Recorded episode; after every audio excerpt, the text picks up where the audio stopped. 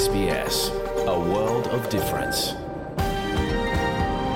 You're with SBS Thai on mobile, online, and on radio. คุณกำลังฟัง SBS ไทยทางโทรศัพท์มือถือ ออนไลน์ และวิทยุ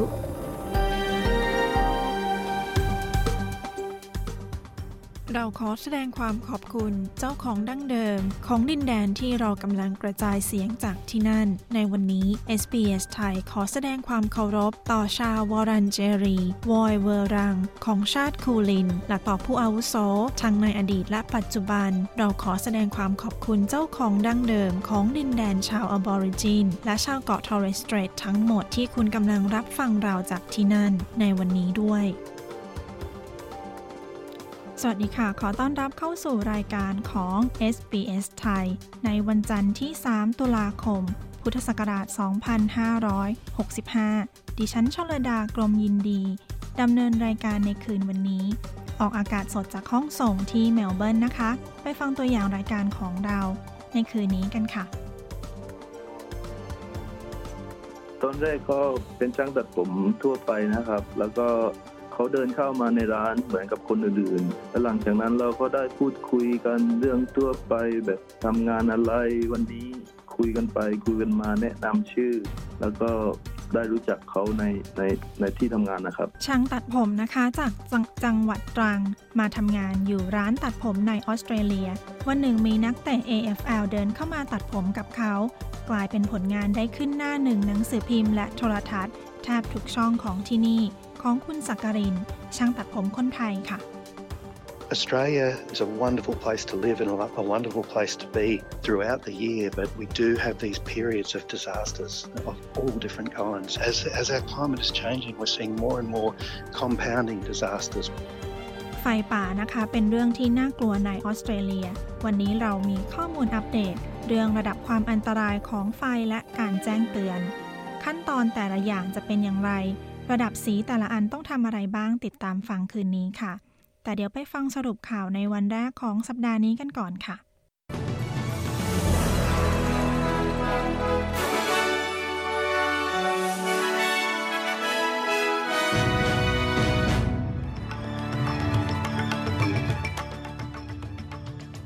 สรุปหัวข้อข่าวของวันจันทร์ที่ 3 ตุลาคม พุทธศักราช 2565 เรื่องของการจับตาธนาคารกลาง อาจขึ้นอัตราดอกเบี้ยอีกครั้ง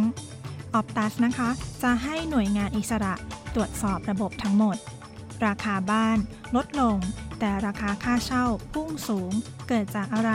ไปฟังรายละเอียดของข่าวในวันนี้กันค่ะ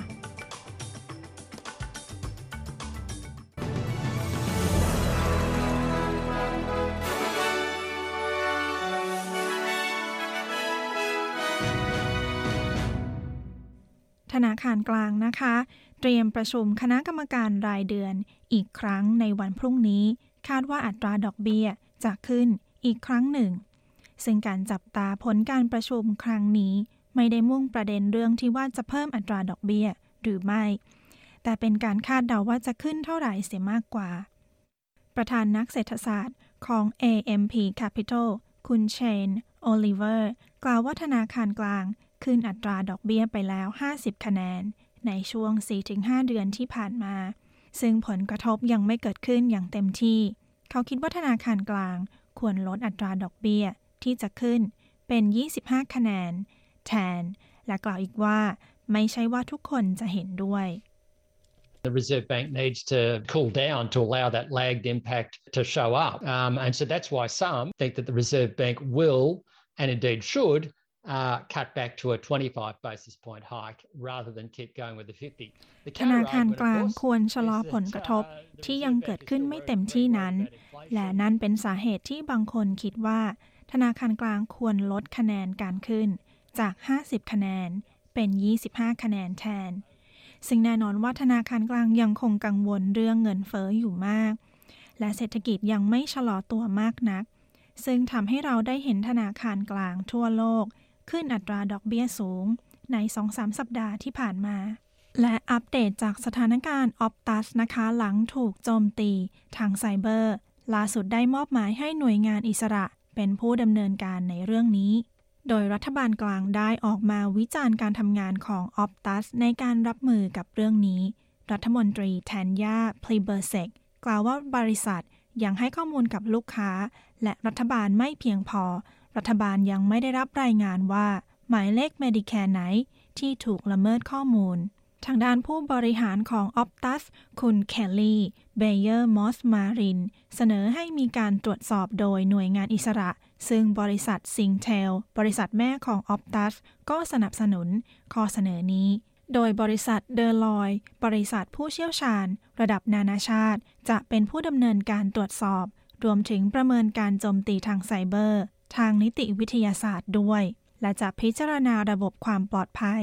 การควบคุม และกระบวนการทั้งหมดของบริษัทออปตัส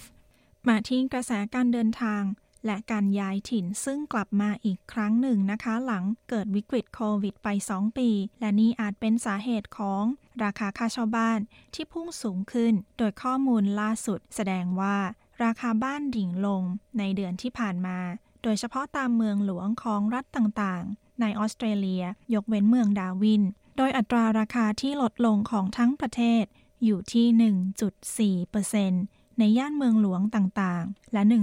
1.3%ในแถบภูมิภาค แต่ราคาค่าเช่าบ้านยังคงพุ่งสูงอยู่ที่ 0.6%ผู้อำนวยการฝ่ายวิจัย และวิเคราะห์ข้อมูลของบริษัทคอโลจิกคุณทิม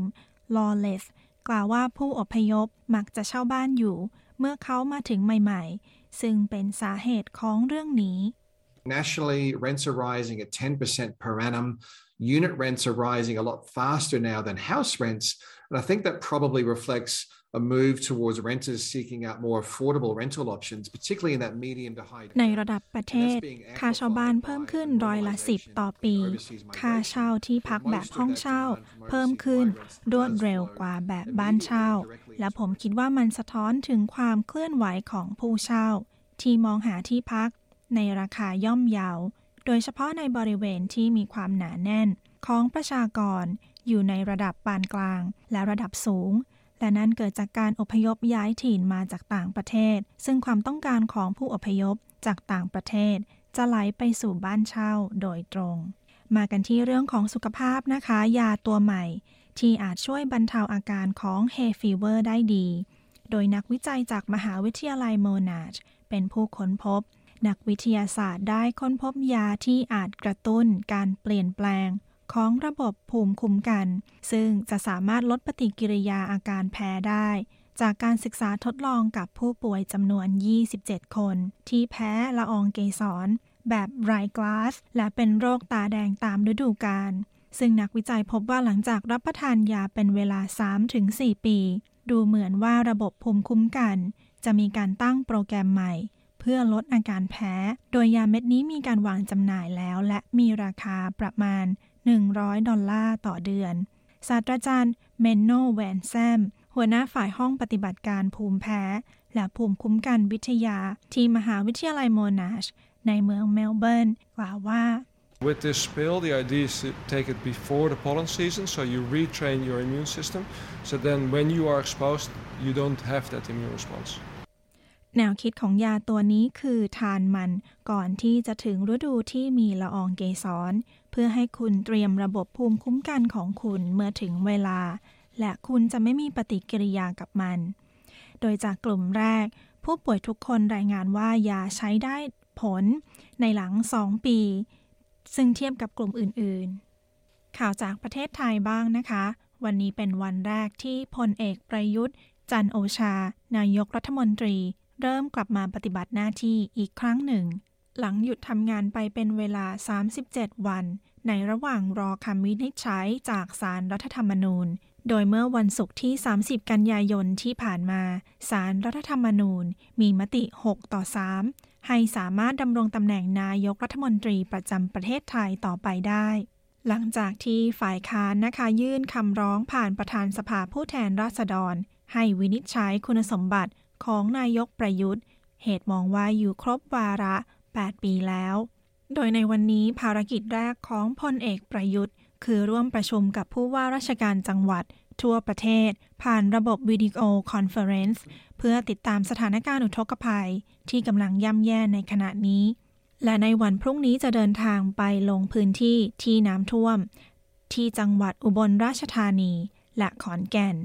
ทางด้านสถานการณ์น้ำท่วมในหลายจังหวัดยังคงประสบอุทกภัยอยู่นะคะ จากอิทธิพลของพายุโนรูทั้งในจังหวัดอุตรดิตถ์พะเยา เพชรบูรณ์ อุบลราชธานี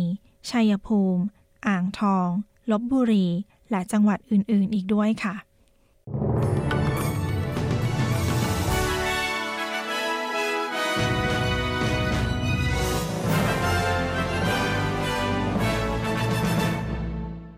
คุณกำลังอยู่กับ SBS ไทย พ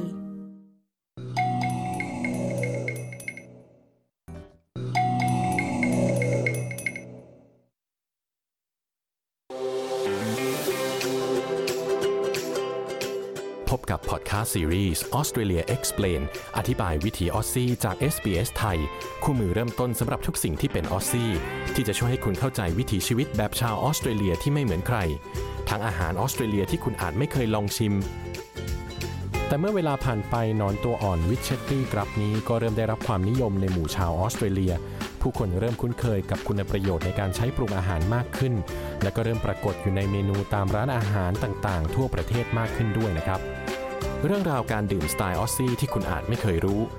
คำว่าผับนั้นเป็นคำย่อนะคะ มาจากคำว่า public house หรือสาธารณสถาน ออสเตรเลียมีผับประมาณ 6,000 แห่ง และเป็นหัวใจสำคัญของวิถีชีวิตของชาวออสซี่ การพบกันของวัฒนธรรมสมัยใหม่ของออสเตรเลียและไทย ตอนมาทำงานใหม่ๆเนี่ยงานมันจะเป็นแบบไทยๆมากเลย มีลายกระหนกมีอะไรอย่างเงี้ยแต่ว่าพออยู่มาหลายปีแล้วเนี่ยความเป็นออสเตรเลียนมันก็เข้ามาอยู่ในสายเลือดด้วย มันก็มีการปรับเข้ากันระหว่างวัฒนธรรมสองสองอย่างทั้งไทยทั้งออสเตรเลียทั้งหมดนี้อยู่ในพอดแคสต์ซีรีส์ Australia Explained อธิบายวิถีออสซี่จาก SBS ไทย ฟังได้แล้ววันนี้ทางแอป SBS Radio แอปพลิเคชันฟังพอดแคสต์ของคุณ หรือที่เว็บไซต์ sbs.com.au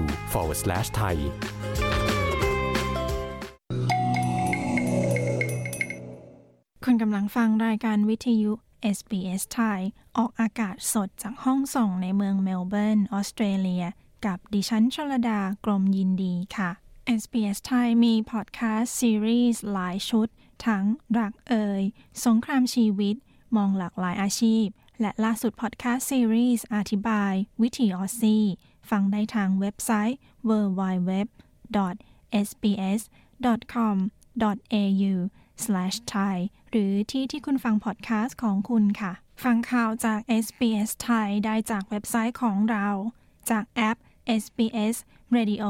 หรือโทรทัศน์ดิจิทัล เลือกช่อง SBS Radio ช่องที่ 2 นะคะ ติดตามอ่านข่าวของเราได้จากเว็บไซต์ หรือ Facebook Page SBS ไทยเราอัปเดตข่าวสารทุกวันค่ะ ตอนนี้ไปฟังเสียงของผู้ถือวีซ่าชั่วคราวที่ชุมนุมประท้วง เรื่องของระยะเวลาในการต้องรอวีซ่า เรื่องราวจะเป็นอย่างไรไปฟังรายละเอียดกันค่ะ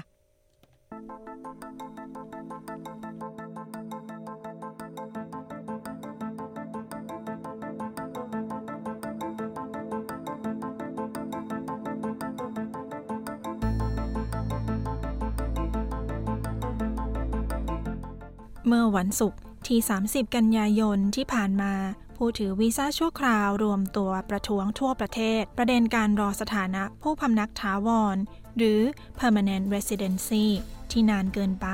ศูนย์แรงงานข้ามชาติ พบว่าการดำเนินการวีซ่าบางประเภทนั้นนานเป็น 2 เท่า ในช่วง 4 ปีที่ผ่านมา คุณแกเรตบอร์แฮมผู้สื่อข่าวของ SBS รายงาน ดิฉันชลดากรมยินดี SBS ไทยเรียบเรียงค่ะ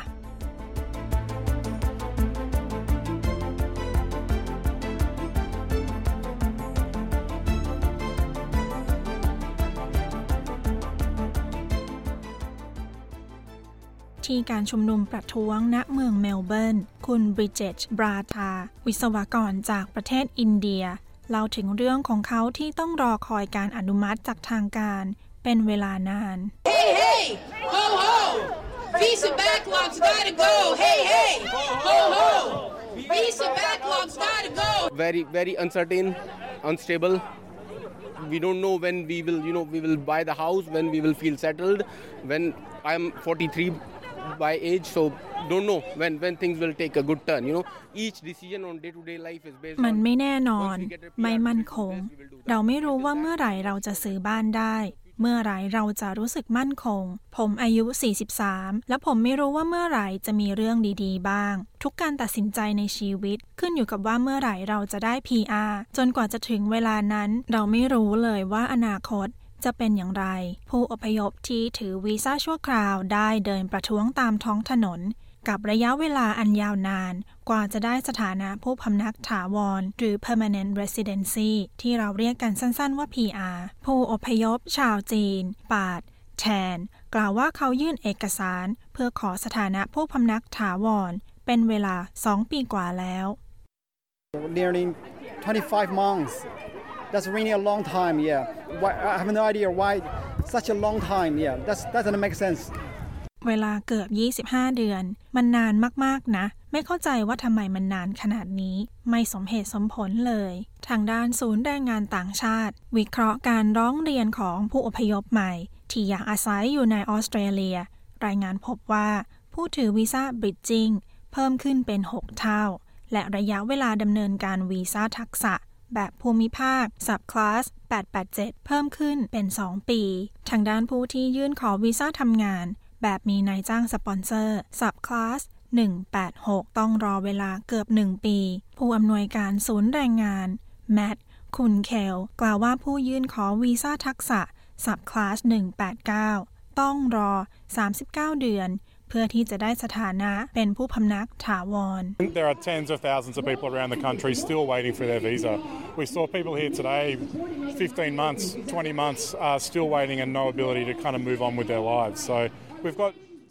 มีผู้ที่ยังคงต้องรอวีซ่าอยู่ทั่วประเทศ นับหมื่นคน ผู้ที่มาประท้วงวันนี้รอเวลามา 15 เดือน 20 เดือน และไม่สามารถดำเนินชีวิตต่อไปได้ เรามีจำนวนผู้ที่ต้องรอวีซ่าจำนวนมาก ทั่วประเทศ เพื่อที่จะได้ไปใช้ชีวิตของพวกเขา พวกเขายังถือว่าเป็นชาวต่างชาติ แม้จะอยู่ในประเทศนี้มานานหลายปี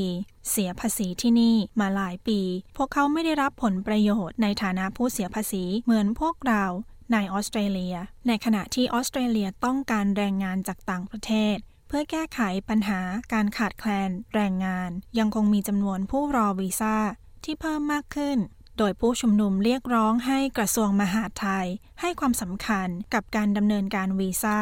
สำหรับผู้ที่อยู่ในออสเตรเลียแล้ว บางคนอยู่มาแล้ว 5 ปี เจ้าหน้าที่ศูนย์ฮานิยาดาวิสเป็นหนึ่งในผู้ที่ต้องรอเช่นกัน We have to speed up this visa processing times, and we need to start clearing the backlog. We've met, we've made our commitments to the government, right? We've done everything right. We've paid our fees to apply. We've gone through the whole process. เราต้องเร่งดำเนินการวีซ่า และเราต้องเริ่มเคลียร์วีซ่าที่ค้างค้างอยู่ เราทุ่มเทกับรัฐบาล เราทำทุกอย่างถูกต้อง เราจ่ายค่าธรรมเนียมในการยื่นวีซ่า เราทำทุกอย่างผ่านกระบวนการทั้งหมด ทั้งการตรวจประวัติอาชญากรรม ข้อกำหนดในการทำงาน ข้อกำหนดในการอาศัยอยู่ในแถบภูมิภาค และทุกๆอย่างเราทำมันหมดแล้ว มันถึงเวลาที่เราจะได้รับในสิ่งเดียวที่เราขอ คือการอนุมัติวีซ่า รัฐบาลของนายอาบานิซีกล่าวว่าจะเร่งดำเนินการวีซ่าที่ค้างค้างจากรัฐบาลของกลุ่มพันธมิตรก่อนหน้า และให้ปัญหานี้เป็นเรื่องเร่งด่วน แต่ความอดทนของผู้อพยพก็เริ่มลดลงทุกวัน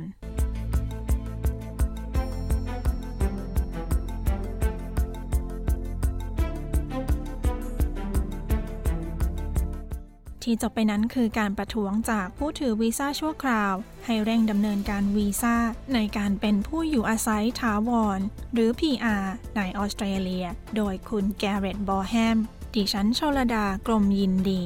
SBS ไทยเรียบเรียงค่ะ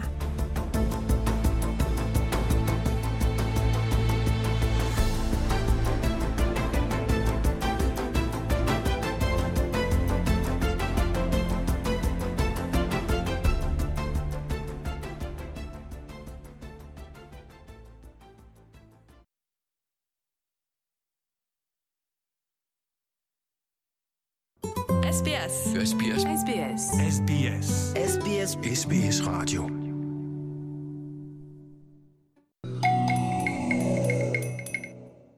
คุณกำลังฟังรายการวิทยุ SBS ไทยนะคะ ออกอากาศสดในออสเตรเลียกับดิฉันชลดากรมยินดีค่ะ ช่วงท้ายรายการเรามีบทสัมภาษณ์ยอดฮิตของเดือนกันยายน กับช่างตัดผมคนไทยเบื้องหลังทรงผม ของนักเตะ AFL ชื่อดังหลายท่านค่ะ ตอนนี้มาฟังเรื่องของคำเตือนภัยพิบัติ ที่แต่ละคำเตือนและรหัสสีจะมีความหมายอย่างไรนั้น และเมื่อมีคำเตือนแล้วต้องทำอะไรบ้าง ไปฟังกันค่ะ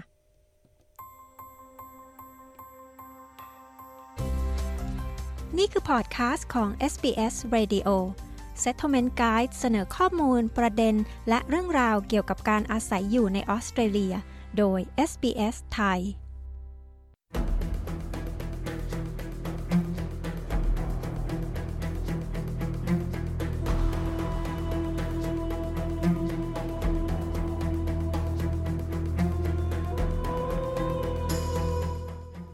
ออสเตรเลียนะคะนับเป็นประเทศที่มักประสบกับสภาพอากาศที่รุนแรง ตอนนี้มีการจัดระบบมาตรฐานระดับความอันตรายจากอัคคีภัย และระบบเตือนภัยฉุกเฉินขึ้นมาใหม่ เพื่อช่วยให้ชุมชน และหน่วยงานที่ต้องรับมือเหตุฉุกเฉินต่างๆ เข้าใจถึงความเสี่ยง การเตรียมพร้อม และการรับมือสถานการณ์อันตรายต่างๆ ทั้งไฟป่า น้ำท่วม พายุไซโคลน พายุและความร้อนระดับรุนแรง คุณคลอเดียนาบลังโก ผู้สื่อข่าวของ SBS มีข้อมูลเรื่องระดับความรุนแรงว่าแต่ละระดับหมายถึงอะไร และคุณควรทำอย่างไร ดิฉันชลดากรมยินดี SBS ไทยเรียบเรียงค่ะ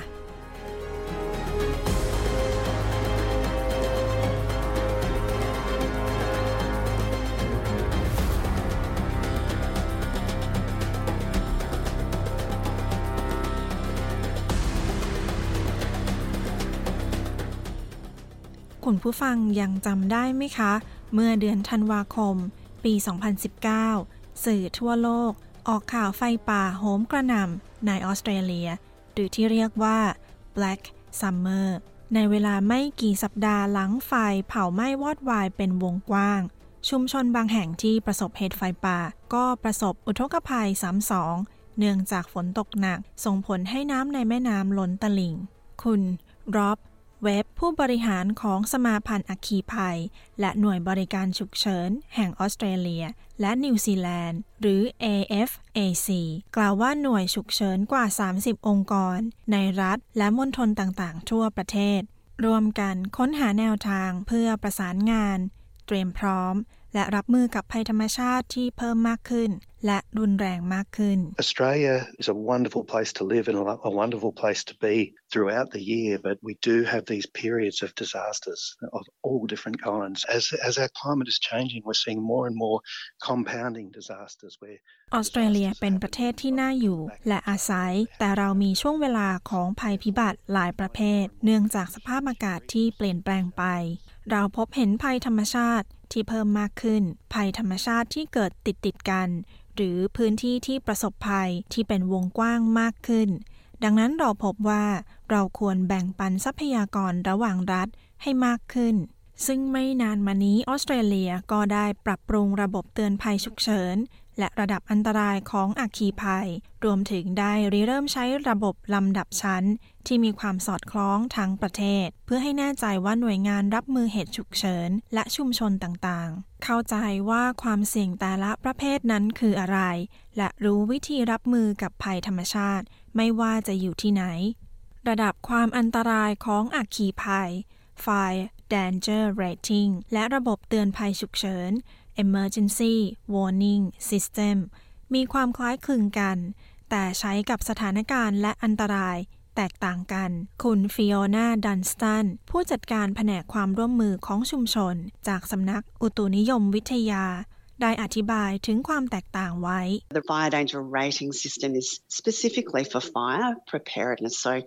how severe or how concerned are we about the weather conditions?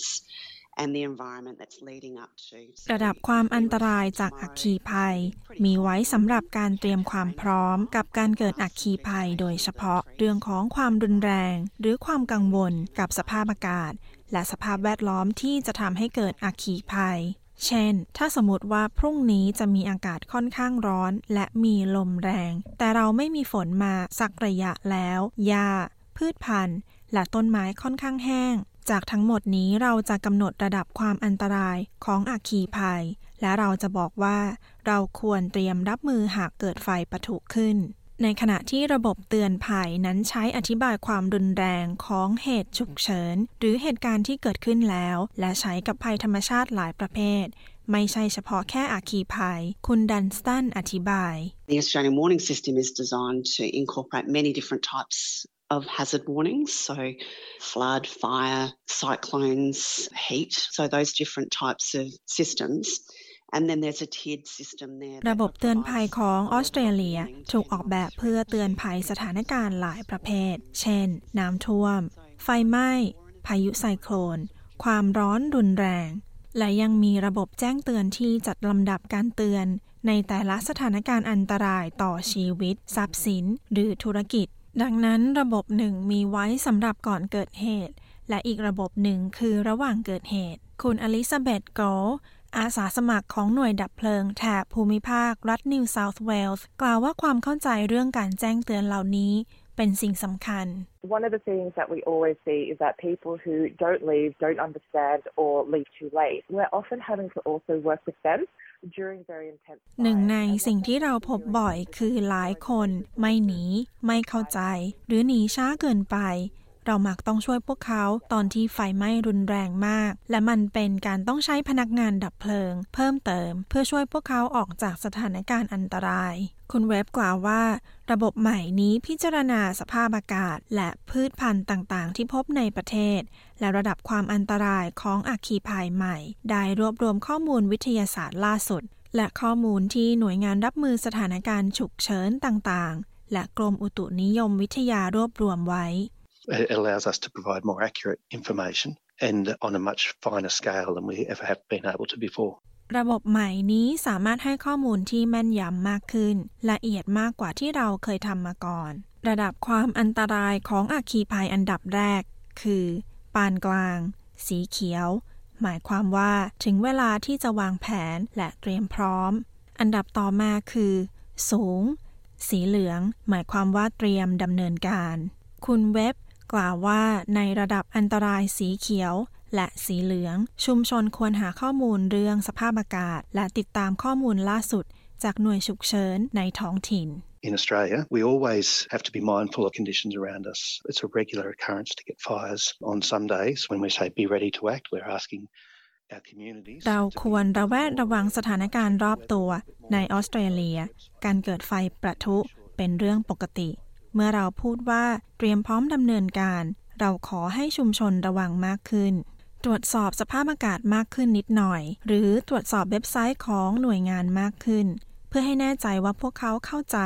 ถึงสิ่งที่พวกเขาอาจต้องทำการแจ้งเตือนระดับสูงที่สุดมี 2 ประเภท ได้แก่ระดับรุนแรง ซึ่งมีสีส้ม และภัยพิบัติ ซึ่งมีสีแดง คุณเว็บอธิบายว่า ระดับรุนแรง หมายความว่าคุณต้องดำเนินการ โดยทันที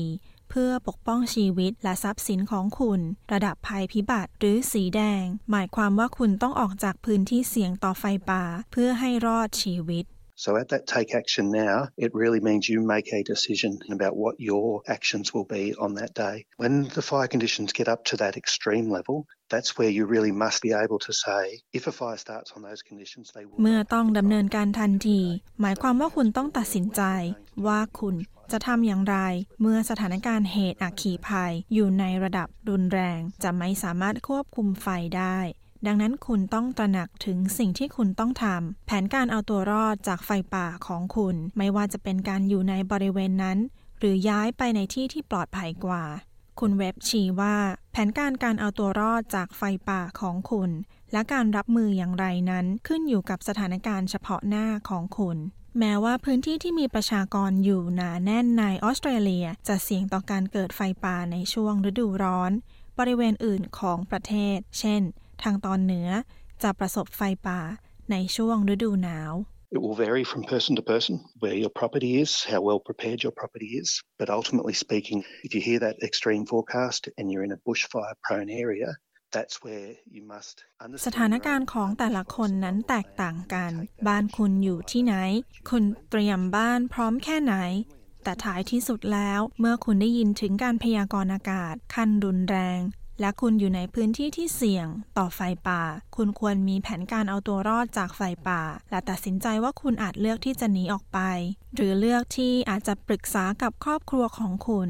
ถึงสิ่งที่คุณจะทำ และเมื่อเกิดไฟป่า หรือเมื่อเกิดอันตรายขึ้น ระบบเตือนภัย 3 ระดับจะเริ่มขึ้น ระดับแรกคือ แนะนำซึ่งเป็นสีเหลือง หมายความว่าอันตรายได้เกิดขึ้นแล้ว และยังไม่มีผลกระทบ ในทันที ระดับที่ 2 คือสีส้ม เรียกว่าเฝ้าดูและดำเนินการ หมายความว่าสถานการณ์เปลี่ยนแปลง และคุณควรดำเนินการเพื่อปกป้องตัวคุณเอง ระดับที่ 3 คือสีแดง หรือคำเตือนฉุกเฉิน หมายความว่าคุณกำลังตกอยู่ในอันตราย และการดำเนินการล่าช้า จะทำให้ชีวิตของคุณตกอยู่ในความเสี่ยง คุณดันสตันกล่าวว่า คุณจะรับมืออย่างไร ในแต่ละคำเตือนขึ้นอยู่กับประเภทของเหตุฉุกเฉินด้วย กรณีน้ำท่วมหรือไฟป่า คุณอาจต้องอพยพออกจากพื้นที่ อย่างไรก็ตามหากเกิดความร้อนรุนแรง หรือพายุลูกเห็บ คุณควรหาที่หลบภัย การรู้ว่าคุณและครอบครัว จะรับมือกับสถานการณ์ล่วงหน้าอย่างไร เป็นกุญแจสำคัญ having a plan and talking about it with their household about, you know, if we are threatened by an event, what are the types of things we want to do? Where do we want to go? What will we take with us? What will we do with our pets, our children? All of those things. So it's really important that การวางแผนและพูดคุยกับครอบครัว เกี่ยวกับว่าเราจะได้รับผลกระทบอย่างไรในแต่ละเหตุการณ์ เราจะทำอย่างไรบ้าง เราจะไปที่ไหน เราจะเอาอะไรไปด้วย เราจะทำอย่างไรกับสัตว์เลี้ยงและลูกๆของเรา การพูดคุยกับครอบครัว หรือชุมชน ในเรื่องเหล่านี้ก่อนที่จะได้รับการแจ้งเตือนอย่างเป็นทางการ ในสถานการณ์ต่างๆ เป็นสิ่งสำคัญมาก คุณเว็บกล่าวว่าทุกคนควรติดต่อหน่วยฉุกเฉินท้องถิ่น เพื่อสอบถามข้อมูลเกี่ยวกับประเภทของอันตรายต่างๆ ที่อาจเกิดขึ้นในพื้นที่ของคุณ Do you get floods? Do you get storms? Do you get fires? Understand the risks that might be there and learn what you can do to um, reduce those risks. That's most important. And that takes a little bit of work. คุณจะเจอน้ำท่วมไหม และจะเจอพายุไหม จะเจอไฟป่าไหม การเข้าใจถึงความเสี่ยงที่อาจเกิดขึ้น และเรียนรู้ในสิ่งที่คุณสามารถทำได้ เพื่อลดความเสี่ยงเหล่านั้น นั่นเป็นสิ่งที่สำคัญที่สุดการแบ่งเวลาเพื่อทำความเข้าใจ กับอันตรายในพื้นที่สามารถช่วยชีวิตคุณได้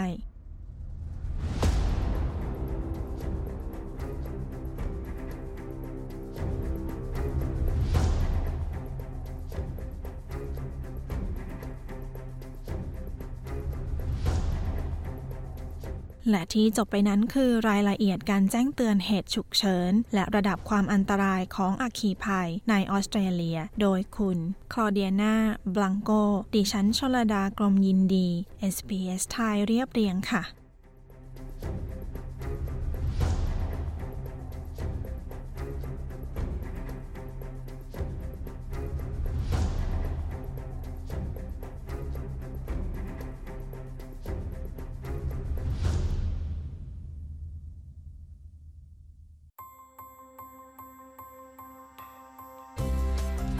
ที่ผ่านไปเป็นพอดแคสต์ของ SBS Radio ฟังสารคดี Settlement Guide เพิ่มเติมได้ที่ sbs.com.au forward slash thai คุณกำลังฟัง SBS Thai You're listening to SBS Thai SBS ไทยทางโทรศัพท์มือถือ ออนไลน์ และทางวิทยุ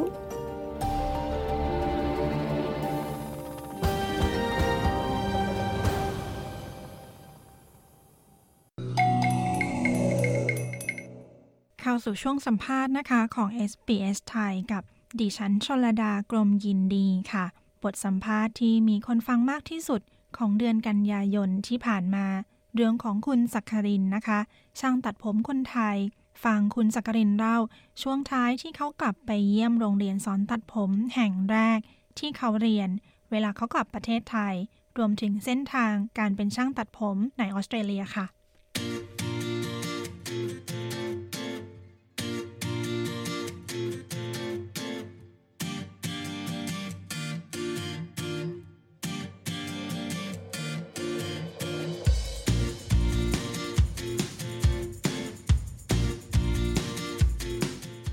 บทสัมภาษณ์ยอดฮิตนะคะของเดือนกันยายนที่ผ่านมา เรื่องของช่างทำผมฝีมือฉมัง คุณสักกรินอ่อนน้อม ผู้อยู่เบื้องหลังทรงผมของนักกีฬา AFL ชื่อดังในออสเตรเลีย หลายต่อหลายคน SBS ไทยมีพอดแคสต์เรื่องของกีฬา Australian Football League หรือ AFL ในพอดแคสต์ซีรีส์วิถีชีวิตออซซี่สำหรับคนฟังที่สนใจติดตามฟังได้นะคะ ดิฉันชลดากรมยินดี SBS ไทยรายงานค่ะ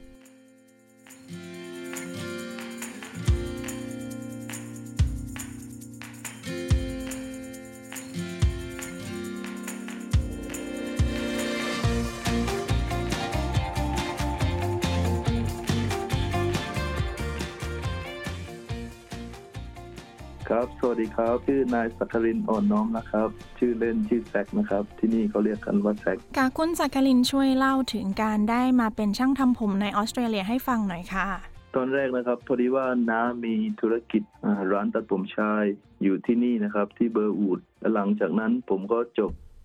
ม .6 มาจากที่เมืองไทย น้าก็บอกว่าให้ผมไปเรียนตัดผมชาย ซึ่งตอนแรกผมก็ไม่รู้สึกชอบงานนี้เลย ผมก็เรียนอยู่ประมาณสี่เดือนเต็มๆ หลังจากนั้นผมก็ย้ายขึ้นมาอยู่กับน้าที่ออสเตรเลียเมืองเมลเบิร์นนะครับ เรียนอยู่ที่จังหวัดตรังครับ โรงเรียนตัดผมชายสยามรัฐ แล้วหลังจากนั้นก็คือย้ายมาที่เมลเบิร์นออสเตรเลียใช่ไหมคะ ใช่ครับ มาอยู่กับน้าครับทำงานกับน้าแล้วก็เรียนภาษาอังกฤษด้วยครับ การที่จะมา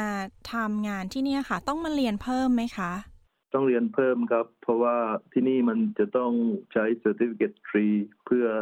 จะทำงานที่นี่ ผมก็ต้องเรียนเพิ่มเติมจนจบดิปโลมาซาลอนแมネจเมนต์เพื่อที่จะได้มีพื้นฐาน แล้วก็เรียนรู้เพิ่มเติมเกี่ยวกับทรงผม ตอนนี้คือทำผมมากี่ปีแล้วอะคะ ตอนนี้เป็นช่างตัดผมชายมา15ปีแล้วครับ แล้วก็ สามารถออกแบบทรงผมได้ ตัดผมโกนหนวดโคนเคราทรงผมเกี่ยวกับโมโฮกแกะลายต่างๆ ที่ลูกค้าต้องการ แล้วก็สามารถแนะนำเส้นผมแล้วก็ไอ้โปรดักที่เขาใช้ในการแชมพูเกี่ยวกับทรีทเมนต์ของเส้นผมให้เขาได้ด้วยนะครับ ราคาค่าทำผมเนี่ยค่ะ ประมาณเท่าไหร่คะค่าตัดผมจะขึ้นอยู่แล้วแต่ทรงผมแล้วก็เด็กวัยรุ่นนะครับ แต่ว่าจะอยู่ในช่วงระหว่างประมาณ 35 เหรียญถึง 50 เหรียญนะครับ รายได้คร่าวๆเนี่ยค่ะ ได้ประมาณเท่าไหร่คะ รายได้คร่าวๆประมาณ 60,000เหรียญนะครับต่อปี ได้ข่าวมาว่าคุณสักคารินเนี่ยค่ะได้เป็นช่างทำผมทำผมให้กับนักกีฬา AFL หลายๆท่านที่ชื่อดัง ได้มาทำตรงนี้ได้ยังไงคะ ตอนแรกก็เป็นช่างตัดผมทั่วไปนะครับ แล้วก็ เขาเดินเข้ามาในร้านเหมือนกับคนอื่นๆแล้วหลังจากนั้นเราก็ได้พูดคุยกันเรื่องทั่วไปแบบทำงานอะไรวันนี้คุยกันไปคุยกันมาแนะนำชื่อ แล้วก็ได้รู้จักเขาในในในที่ทำงานนะครับ แล้วคนที่เป็นนักเล่น AFL คนแรกที่บอกว่าเดินเข้ามาให้เราตัดผมในครั้งแรกแล้วที่เป็นจุดประกายให้คนอื่นตามมาตัดด้วยเนี่ยค่ะ คือใครอะคะ เป็นดัซสันมาตินนะครับ อ๋อ ก็คือเขาเดินเข้ามาแล้วก็ตัดกับเราอย่างนี้เลยใช่ไหมคะ ใช่ครับ ตอนที่เขาเดินเข้ามาผมก็ไม่รู้ว่าเขาเป็นใครก็คือแบบเป็นลูกค้าทั่วไปอย่างเงี้ยอ่าซักคารินเป็นคนที่ตัดผมทรงนั้นให้ดัสตินมาตินตลอดเลยใช่ไหมคะ ใช่ครับ ผมเป็นคนออกแบบทรงผมให้เขาครับเขาเรียกว่า mohawk แต่ว่า Dusty mohawk นะครับ ตอนนี้ก็เป็นทรงผมที่ดังมากแล้วครับ ของออสเตรเลียก็ทุกคน จะรู้ Dustin Martin แล้วก็ทรงผมของเขา โดยเฉพาะเด็กๆอะไรเนี่ยครับ จะชอบมากครับทุกๆโรงเรียนปิดเทอมครับเขาจะมาตัดผมทรงผมนี้ก็จะเข้ากับทุกคนนะครับ ก็คือจะเข้ากับเด็กโรงเรียนจะเข้าเด็กวัยรุ่นแล้วก็ผู้ใหญ่ครับ ตัดได้ทุกคนครับ ก็คือตัดแล้วดูรอเหมือนดัสตินนะครับเขาอยากได้ครับแล้วก็วันหนึ่งเขาเล่นฟุตบอลให้กับทีมริชมอนด์แล้วก็ปี 2017 ริชมอนด์ก็ได้แชมป์ของลีก แล้วก็แฟนบอลหลาย ๆ คนก็อยากตัดผมทรงดัสตี้มาก แล้วก็ทรงผมมันก็เลยบูม ทรงผมมันก็เลยมีชื่อเสียงแล้วก็จนดังจนจนถึงทุกวันนี้ครับ ก็มีความภาคภูมิใจว่าเราเป็นส่วนหนึ่งที่ทำให้เขาดูดีดูหล่อก็ตอนแรกก็ปลื้มนะครับ แบบไม่คิดไม่ฝันว่าเราจะมีโอกาสที่จะได้ ตัดผมหรือออกแบบทรงผม หรือว่าบริการให้กับนักกีฬาของออสเตรเลีย เพราะว่า AFL ของออสเตรเลียเป็นกีฬาหนึ่งที่แบบดีแล้วก็ดัง แล้วก็ทุกคนจะสนใจมาก รู้ว่าเขาได้ออกทีวีทรงผมของเราก็น่าจะขึ้นไปโชว์อยู่ที่นั่น แล้วก็มีความภาคภูมิใจครับดีใจว่าได้เป็นหนึ่งในงานที่ทำขอถามได้ไหมคะว่าให้ช่วยบอกชื่อ คนดังที่มาทำผมกับเราบ่อยๆ เนี่ยค่ะว่ามีใครบ้าง อ๋อได้ครับนักฟุตบอลของออสเตรเลียนี่ก็จะมีหลายลีกนะครับ แต่ว่าสิ่งที่สำคัญก็คือแบบที่มาบ่อยๆ มันทีม Richmond ยกตัวอย่างเหมือน Shai Bolton Daniel Rioli Dustin Martin แล้วก็โค้ชของ Richmond เองเข้ามาที่ร้านครับ Damien Hardwick แล้วก็จะมีทีมเมลเบิร์นด้วย เมลเบิร์นก็จะมี Christian Salem Steven May Luke Dunstan เขาเขาจะมาตัดอยู่ประมาณทุก ๆ อาทิตย์หรือว่าสองสัปดาห์ แล้วก็อีกทีมหนึ่งก็จะมีทีมสังคิวดาจะมีเจครชัมโรวันมาโชเขาก็เป็นลูกค้าประจำมาตัดตลอดคนที่เขาจะแข่งบอลทุก ๆ อาทิตย์ คือน่าจะน่าจะมีหลายคนเลยใช่ไหมคะรู้สึกว่าพูดได้เกือบทุกทีมเลย ใช่ครับก็มีเล็กๆน้อยๆทีมอื่นๆบ้าง แต่ว่าเขาทุกคนก็เป็นกันเองมากครับ ดีมาก เวลาที่เราได้เห็นผลงานของเราเนี่ยค่ะ ทรงผมเวลาที่เขาเล่นแล้วออกทีวี หรือว่าออกสื่อต่างๆ ทั้งหนังสือพิมพ์เนี่ยรู้สึกยังไงคะภูมิใจครับภูมิใจในหน้าที่ของของเราเอง ภูมิใจว่าเขาเชื่อใจที่ให้ให้เราตัดผมให้เขา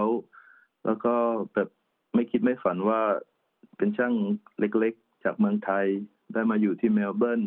และจะมีโอกาสที่จะเป็นเป็นช่างแบบดีพอที่เขาไว้ใจให้เราตัดผมให้เขา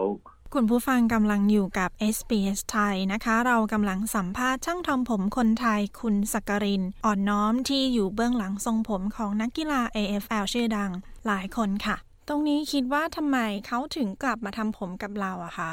สิ่งสำคัญก็คือ มั่นใจในตัวเราละครับ ผมเชื่อว่าเขามั่นใจในตัวเรา การบริการของเราก็เราทำให้เขามีความรู้สึกว่ารีแลกซ์แฮปปี้ในสิ่งที่เราบริการเขาแล้วก็อีกอย่างหนึ่งสิ่งสำคัญก็คือ เราสามารถ creative hairstyle ให้เขาได้ ในสิ่งที่เขาต้องการ แล้วก็สิ่งสำคัญที่สุดก็คือเขาเขาเชื่อใจแล้วก็มั่นใจในตัวเราครับ สิ่งสำคัญ อย่างนี้เวลาที่เขาจะต้องมาบุ๊กเพื่อที่จะตัดผมกับเราเนี่ยค่ะ ต้องบุ๊กล่วงหน้านานไหมคะอ่าไม่ต้องครับไม่ต้องบุ๊กเพราะว่าที่ร้านที่ร้าน True Barber Elwood นะครับ จะเป็น walk in only ก็คือสามารถเดินเข้ามาได้เลย ระหว่าง9โมงเช้าถึง6โมงเย็นครับ คืออย่างนี้เท่ากับว่าดังขนาดไหนก็คือต้องรอเหมือนกันเหรอคะ ใช่ครับ เพราะว่าคนที่เข้ามาก่อนก็คือจะต้องได้ตัดก่อนตามคิว ตามคิวดุดตัวไปนะครับ ทุกคนจะเข้ามาในร้านปุ๊บเขาจะต้องเขียนชื่อในร้านบนกระดานดำที่อยู่ในร้าน เพื่อที่จะต่อคิว แล้วหลังจากนั้นเราก็จะทำงานเป็นคิว เป็นเรียงลำดับทั่วไปครับอ๋อก็คือตามคิว ใครมาถึงก่อนเขียนชื่อก่อน แล้วก็เราค่อยทำตามไปตามคิวที่จัดไว้ใช่ครับเขาก็สามารถนั่งรอในร้านได้ แล้วเขาจะมีเบียร์บริการให้ฟรี หรือว่าเขาก็อาจจะเดินออกไปซื้อกาแฟเดินไปชิลระหว่างการรอก็อยู่ในประมาณ 15ถึง2ชั่วโมง แล้วแต่ว่าวันที่ยุ่งหรือว่าไม่ยุ่งประมาณนี้ครับ ทุกคนก็ต้องรอคิวเหมือนกันทุกคน เดี๋ยวนะคะ มีเบียร์ให้ฟรีระหว่างที่รอเหรอคะ ใช่ครับ ก็สามารถดื่มเบียร์ฟรีได้ฟังเพลงฮิปฮอป R&B จะมี house music ก็คือในร้านจะ good vibe มากเลยครับ ตอนนี้ขอถามในเรื่องของความรู้สึกส่วนตัวนะคะว่า รู้สึกยังไงในการทำงาน เป็นช่างทำผม แล้วก็ตอนนี้มีชื่อเสียงในวงการของนักกีฬา แล้วก็คนอื่นก็ตามมาตัดด้วยเงี้ยค่ะก็เป็นช่างตัดผมนะครับก็คือเป็นงานที่เราเจอผู้คนมากมายตั้งแต่เด็กจนถึงผู้ใหญ่ เป็นงานที่สนุกมาก เป็นงานที่แบบทำแล้วตื่นเต้นทุกๆวัน เราจะไม่รู้ว่าเราจะเจอ ผู้คนมากมายกันขนาดไหน อย่างหนึ่งเราก็มีเพื่อนร่วมงานที่ดี ส่วนส่วนสำคัญก็คือแบบเรามีความภาคภูมิใจว่าเขาไว้ใจเรา แล้วก็เขาอะมาหาเราบ่อยๆ คือมันเป็น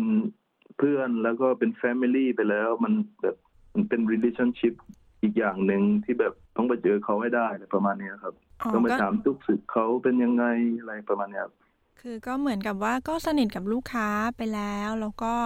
มาเจอกันเรื่อยๆ เจอกันบ่อยๆ มาตัดผมจนกลายเป็นความสัมพันธ์ เหมือนกับว่าพอเวลาไปทำงานนี้ก็เลยมีความสุขในการที่จะได้ไปทำงานเนี้ยใช่ไหมคะ ใช่ครับ เหมือนกับว่าเราไปตัดให้เพื่อน ตัดผมให้ไอพี่น้องหรือว่านานาอะไรประมาณนี้ครับ เราดีใจที่ได้เจอเขากลับมาเราอีกครั้งหนึ่งค่ะเราก็ทราบมาว่าเวลาที่สักคลินกลับไทยเนี่ยค่ะ มักจะแวะกลับไปที่โรงเรียนที่สอนทำผมที่เมืองไทยที่เรียนก่อนที่จะมาที่เนี่ยนะคะ แล้วก็ได้ข่าวว่าซื้อของไปให้ที่โรงเรียนด้วยช่วยเล่าให้ฟังตรงนี้หน่อยค่ะ จริง ๆ แล้ว เวลาผมกลับไปบ้านไปเยี่ยมแม่ พี่น้องที่บ้านนะครับ ผมก็จะใช้เวลาสักสองสามวัน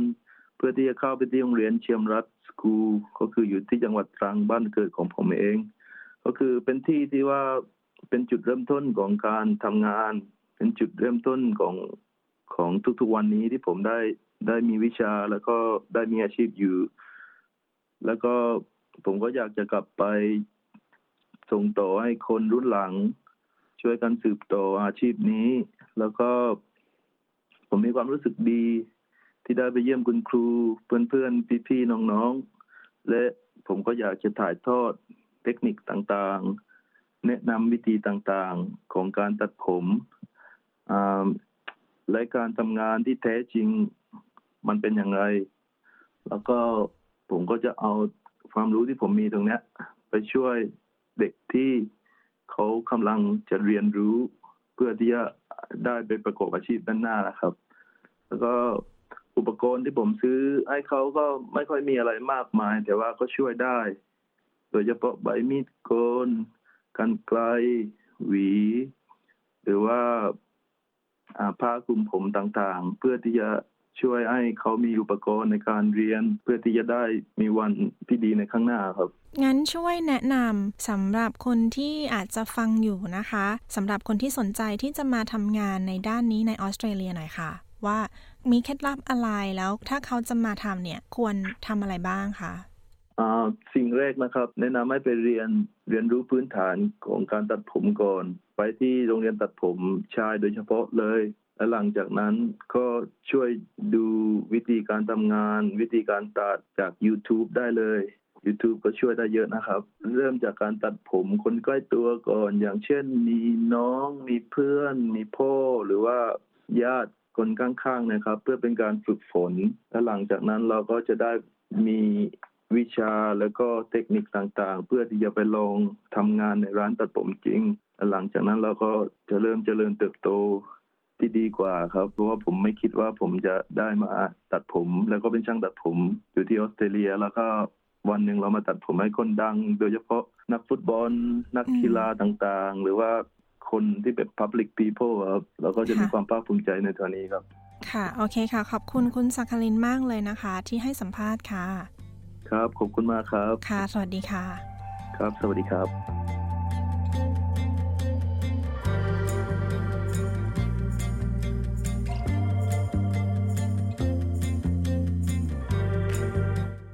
และที่จบไปนั้นนะคะ คือบทสัมภาษณ์ช่างทำผมคนไทย คุณสักรินอ่อนน้อม ที่เป็นช่างให้นักกีฬา AFL ชื่อดังหลายคนในเมลเบิร์นออสเตรเลียค่ะ ดิฉันชลดากรมยินดี SBS ไทยรายงานค่ะ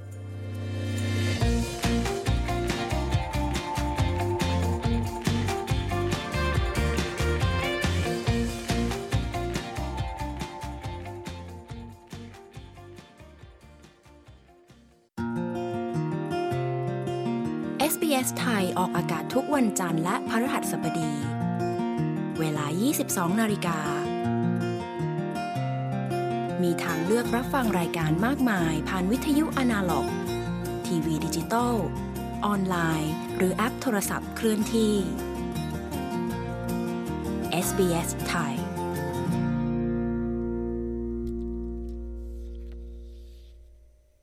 คุณผู้ฟังคะรายการ SBS ไทยในคืนนี้หมดเวลาลงแล้วนะคะ คืนนี้ดิฉันชนลดากรมยินดี และทีมงานในห้องส่ง ต้องขอลาคุณผู้ฟังไปก่อน ขอบคุณทุกท่านสำหรับการติดตามรับฟังคืนนี้ค่ะ